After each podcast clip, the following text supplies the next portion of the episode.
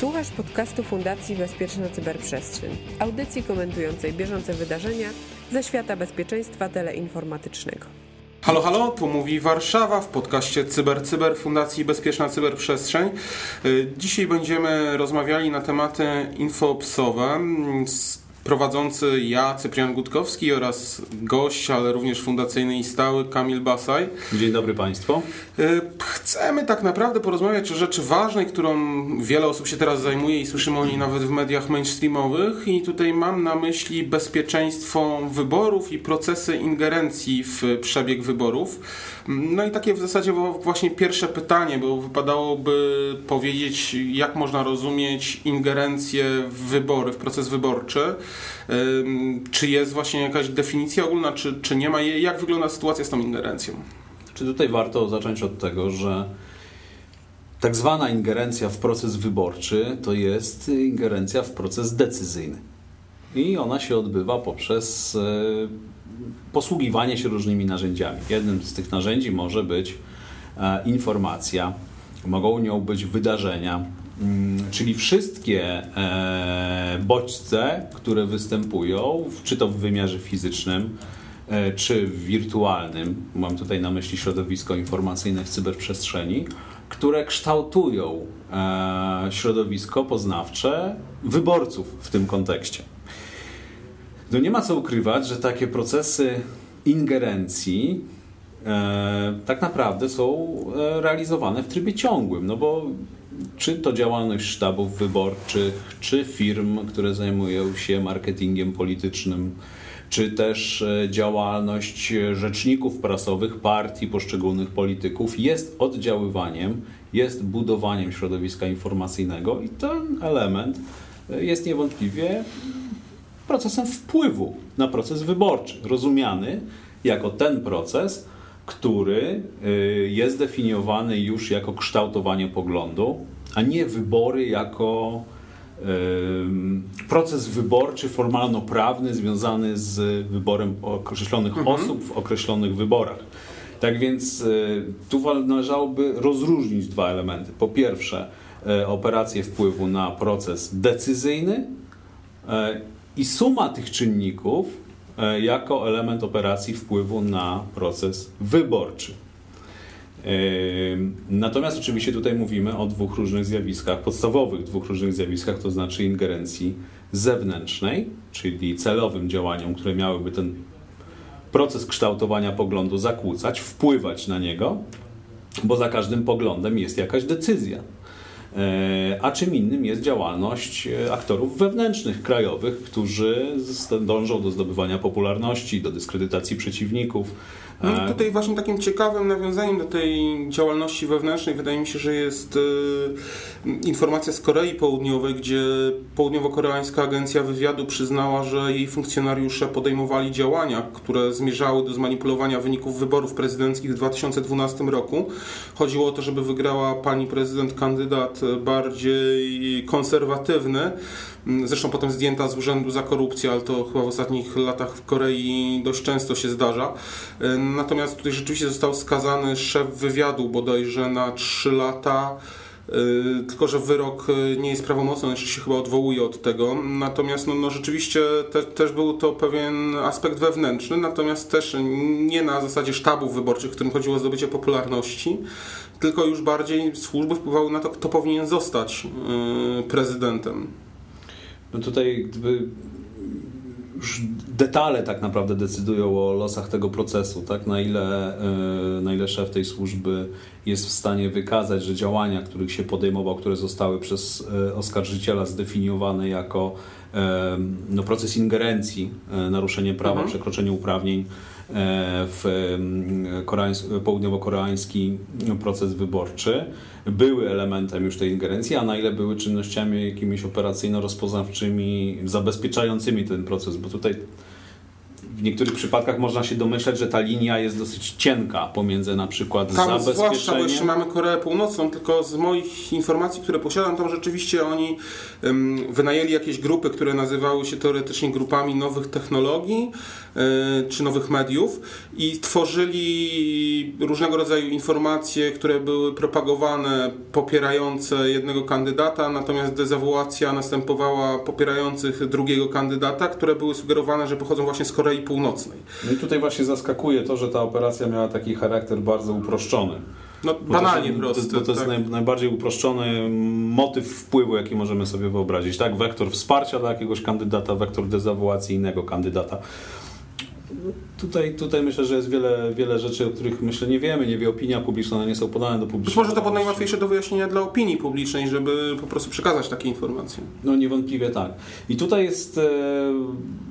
Czyli generalnie zabezpieczenie procesu wyborczego wymaga nie tylko skupienia się na aspektach technicznych tego procesu, czyli zabezpieczenia systemów teleinformatycznych, które są odpowiedzialne za przetwarzanie danych, za wymianę komunikacji,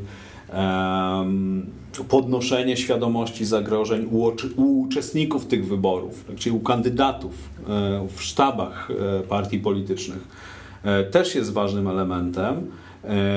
Ponieważ no tutaj dosyć popularne, nie pierwszy raz zresztą, nie jest to też żadna nowość, ale posługiwanie się materiałami sztabów wykradzionymi jest bardzo efektywnym narzędziem zakłócania procesu wyborczego, zwłaszcza przy dystrybucji bardzo dużej ilości materiału. Tutaj hipotetycznie zakładając tego typu scenariusz, który można byłoby odnaleźć podczas operacji wpływu na proces wyborczy w Stanach Zjednoczonych czy wyborach prezydenckich we Francji, fundamentalne znaczenie ma sposób reakcji mediów też.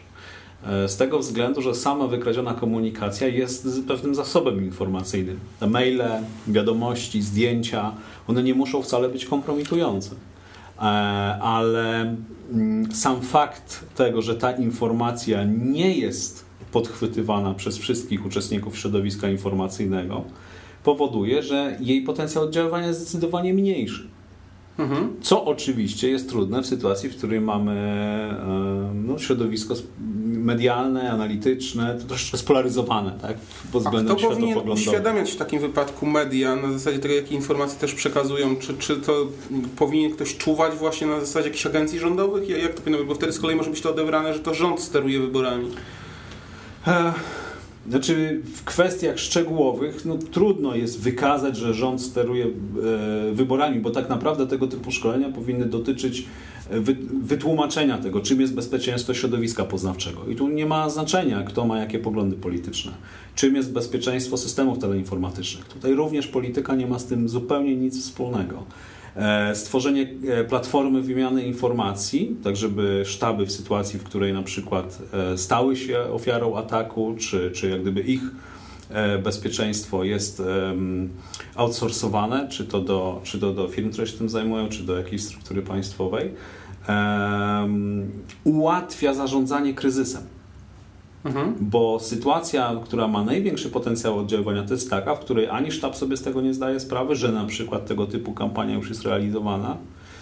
Media również nie zdają sobie sprawy z tego, że to jest element operacji wpływu, w związku z tym podchwytują jakiś materiał.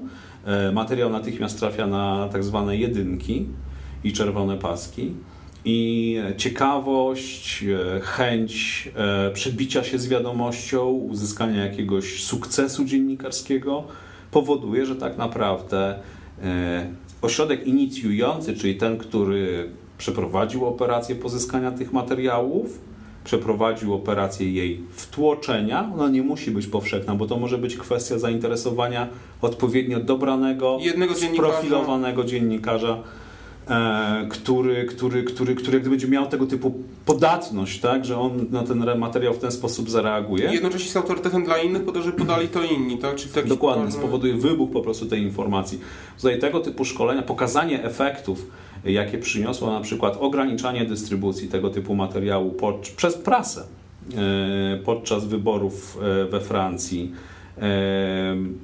budowanie świadomości tych zagrożeń no jest po prostu istotne i tutaj nie ma w ogóle to wspólnego nic z polityką. bez względu na to, jakie są partie polityczne przy władzy, tego typu struktury bezpieczeństwa pracują w systemach e, analitycznych, na materiałach źródłowych. Tutaj bardzo trudno jest tak naprawdę e, narzucić jakiś kontekst polityczny. Wbrew pozorom jest to bardzo trudne. To znaczy, bo rzeczywiście trzeba też przede wszystkim podzielić to, że mamy ten wpływ na wybory, który jest tak jakby pożądany, gdzie partie starają się przekonać do swoich racji, do swoich programów. I to niewątpliwie, tak jak stwierdziłeś na początku, jest wpływem na preferencje wyborcze wyborców. No, no i o to chodzi tak naprawdę w demokracji, żeby się przekonywać. Natomiast są te, są te aspekty niepożądane, które mogą być... Yy, jakichś właśnie zewnętrznych wektorów, które działają i chcą jakiegoś konkretnego oddziaływania, czyli na przykład włamują się do jakiegoś kandydata, kradną jego materiały wyborcze, czy tajne informacje ze sztabu, przekazują je innemu sztabowi lub dziennikarzom po to, żeby wywołać takie zamieszanie. Lub szantażują osoby, które są w tych materiałach ujawnione jako, czyli stanowią jakiś element szantażu. Tak? Mhm. I tutaj jest ten wektor zewnętrzny. I jeszcze kolejny ten wewnętrzny, który rzeczywiście pokazuje to, że służby jakieś mogłyby chcieć wpływać, tak jak w Korei Południowej, właśnie na wynik wyborów, żeby wygrał kandydat, którego one popierają. Także ja takie trzy podstawowe widzę możliwości. Czy jeszcze widzisz jakąś? No bo oczywiście cały proces prowadzenia tej wpływów w wybory jest dużo szerszy, jest wiele, wiele aspektów, wielowątkowy. Natomiast czy, czy jeszcze jakiś można znaleźć? Polskie służby specjalne oceniam jako kompetentne w tym obszarze. Bardzo wątpię, żeby, bardzo wątpię, żeby mogły tutaj nastąpić jakiekolwiek wrażliwe wydarzenia czy incydenty, które miałyby styk z polityką w obszarze kontroli wyborów. Z tego względu, że wyobraźmy sobie ten proces czysto operacyjnie. No jest to kwestia rozpoznania tego środowiska informacyjnego, rozpoznania incydentów, rozpoznania tego, czy te incydenty mają jakąś um, koincydencję z innymi wydarzeniami. E, więc w środowisku, myślę, analityków jest to, jest to, jest to bardzo skrupulatna, zero-jedynkowa praca.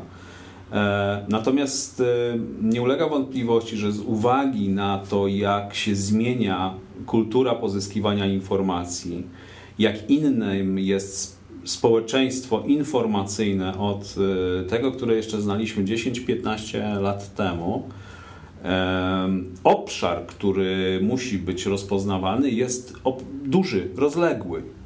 I kontrola cywilna, to znaczy taka, która jest realizowana przez struktury niepaństwowe, też odgrywa bardzo istotną rolę. Mhm. Również jako takiego jak gdyby stabilizatora i chociażby ośrodka, który m- może weryfikować podstawowe zasoby informacji. Tylko u nas chyba rzeczywiście jest to tak, że nawet czy są jakieś rzeczywiście organizacje, en dżi osy, które zajmują się tego typu rzeczami, jeżeli chodzi o wybory? Trudno powiedzieć. Ja znam jedną, ale to ogólnie została okrzyknięta jako zwolennicy teraz opozycji. Więc kwestia, kwestia polega na tym, że na pewno nie jest brana pod uwagę jako rzetelny, rzetelnie przekazujący informacje, tak? Bo zresztą sami się tak przedstawiają, że oni idą pilnować władzy dla opozycji, w interesie opozycji. Znaczy tutaj jest pewna, jest, jest, jest zasadnicza różnica w mojej ocenie pomiędzy tym, jak wygląda proces analityczny yy, na poziomie organizacji pozarządowej, czyli tego typowego en dżi osa, yy, oraz jak wielokrotnie głębszy on jest w przypadku środowiska profesjonalistów. Więc tu nie możemy mówić o tej samej wadze produktów E, takiego NGO, e, en dżi osa z produktami komórki, która się w tym specjalizuje. Budowa z kolei tych zdolności e, w pewnym sensie bez kontroli państwa jest zagrożeniem. No bo to jest kształtowanie aktora niepaństwowego, który posiadałby zdolności zbliżone do struktur państwowych. Więc to jest tak naprawdę bardzo trudny temat. Jednak zdolność działań aktorów niepaństwowych też jest coraz większa. Już nie, nie mówimy tutaj wyłącznie o, o, o, o służbach specjalnych obcych państw czy, czy, czy, czy hakerach pracujących na zlecenie Rosji, którzy wykradają materiały po to, żeby wpływać na te procesy demokratyczne w innych państwach, czy, czy realizują kampanie psychologiczne, planują je i wtłaczają w środowisko informacyjne. Katalonia, Ameryka, to właśnie Stany. Również. Mówimy tutaj o znacznie szerszym spektrum działań i sama operacja wpływu, tak jak mówiłem, no środowisko informacyjne to jest jedna rzecz, natomiast zupełnie inną kwestią jest wymiar fizyczny tego środowiska, czyli to, co się wydarza. Nie trudno sobie wyobrazić elementy związane z prowokacjami na przykład. To jest poza zasięgiem sektora pozarządowego do kontroli. E, możemy sobie wyobrazić próbę czy sprawdzanie reakcji, bo to najbliższe wybory też nie są wyborami priorytetowymi z perspektywy tego typu mhm. operacji. Możemy sobie wyobrazić próbę sprawdzania, testowania pewnych incydentów na tych wektorach, które są najczęściej eksploatowane przez, no ja się tutaj powołam na, na jak gdyby wyniki analityki tego, co rosyjska propaganda wtłacza, czyli baza na, bazuje na polaryzacji, kwestii antyimigranckiej, antyukraińskie i pozostałe. Natomiast na pewno, na, na pewno jest to zbyt wtłaczanie całych, całego swojego komponentu i potencjału oddziaływania w jednym czasie przed wyborami nie jest uzasadnione z perspektywy profesjonalnej, ponieważ musi być zachowana ciągłość działania, tak? I to, to... to jest raz, a dwa, że, że jak gdyby zdradza pewien sposób działania. Ja bym się bardziej spodziewał jakichś elementów operacji test, testującej mhm. różne, różne możliwości oraz sprawdzającej to, w jaki sposób Um, aktor państwowy, mam tutaj na myśli nasze państwo, um, reaguje na to, czy reaguje, czy to zidentyfikował. I, i, i wydaje mi się, że to jest ten obszar, na którym należałoby się skupić, czyli mówiąc ogólnie, po pierwsze rozpoznanie. No dobrze, no to teraz tak podsumowując tak jakby naszą rozmowę, tak jak powiedziałeś, raczej te wybory nie będą wyborami, w których zdecydowanie coś się może zdarzyć, i te, te bardziej mogą być jakieś elementy testowania w poszczególnych miejscach, tak? Tak, tak to widzisz? Jak, jak sądzisz? Właśnie jesteśmy, jesteśmy bezpieczni, bo fałszować wyborów raczej nikt nie będzie. Znaczy, nie ja, jest to proste. Ja bardzo unikam prognozowania takiego wybiegania daleko w przyszłość. No, z, z, Specyfika tego typu operacji sugeruje, że mm, jej wykonywanie w innym wymiarze niż testowanie przed tymi wyborami wydaje się bardziej prawdopodobne niż fakt pełnej, y, czy, czy raczej ingerencji wie, w większej skali. Okej, okay, no jakąś rzeczywiście wiedzę mam nadzieję, że przekazaliśmy naszym słuchaczom. Jeżeli chcecie o coś dopytać, coś więcej wiedzieć, także zapraszamy do komentowania. Zapraszamy do zadawania nam pytań, jesteśmy otwarci, możecie nas posłuchać na YouTubie, możecie nas posłuchać na iTunesie, możecie nas wysłuchać również na stronach Fundacji Bezpieczna Cyberprzestrzeń. Jeżeli coś Was szczególnie interesuje, również prosimy, dawajcie nam znać. Teraz rzeczywiście były te znaki, że chodzi o wybory, w związku z tym zdecydowaliśmy się na ten program wyborczy jeszcze przed wyborami, także zapraszamy Was do słuchania i komentowania i bardzo serdecznie dziękujemy. Do usłyszenia, do zobaczenia. Do usłyszenia Państwu.